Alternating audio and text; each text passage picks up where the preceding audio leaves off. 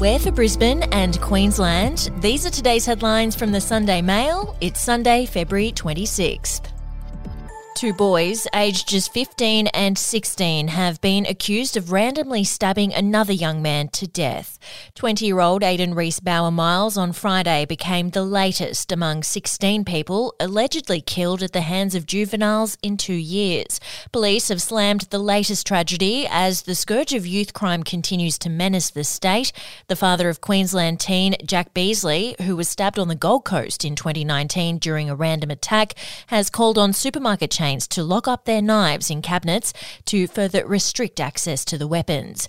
And to read more, you can with a subscription at couriermail.com.au or download the app.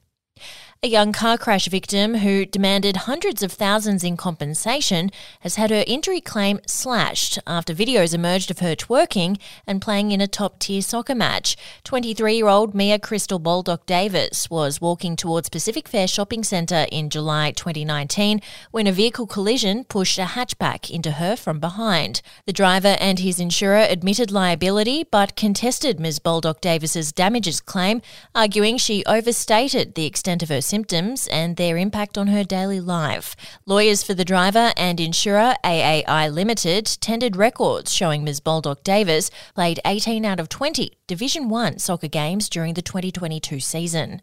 We'll be back after this. News doesn't have to be boring. The Brits have given Prince Harry a new nickname after yet another tell all interview. Oh, God, is it the Ginger Whinger? Let the team at news.com.au get you up to speed each day with their podcast, From the Newsroom. a couple were busted joining the Mile High Club. Well, I guess they can't fly Virgin anymore. Politics, sport, red carpets, royals. Get all the goss in just a few minutes. Follow From the Newsroom wherever you get your podcast from. The Greens believe they're in with a chance to seize an extra seven seats at next year's state election.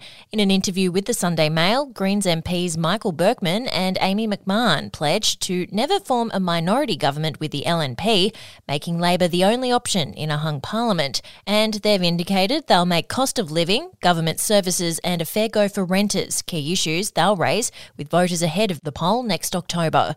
The minor party picked up an extraordinary three seats in Queensland at last year's federal election. And Labor's come under fire for being soft on drugs as Health Minister Yvette D'Ath declares she's proud of the state government's new pill testing regime.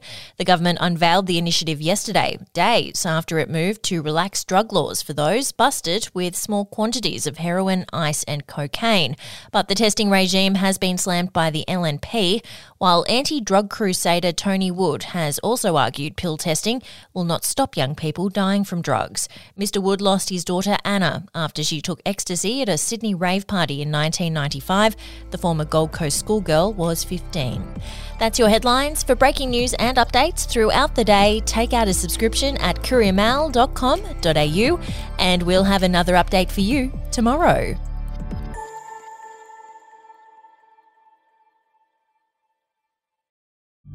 The podcast Faith on Trial looks into Hillsong, both in Australia and the US, and takes both the listener and hosts on unexpected twists and turns in the story of Brian Houston and the Singing Preachers. There are two incidents involving Pastor Brian. The Australian journalists uncovered a litany of alleged criminal behavior in the megachurch. Financial gifts were being given to the leaders of the church. Listen to Faith on Trial Hillsong ad free on Crimex Plus on Apple Podcasts today or wherever you get your podcasts.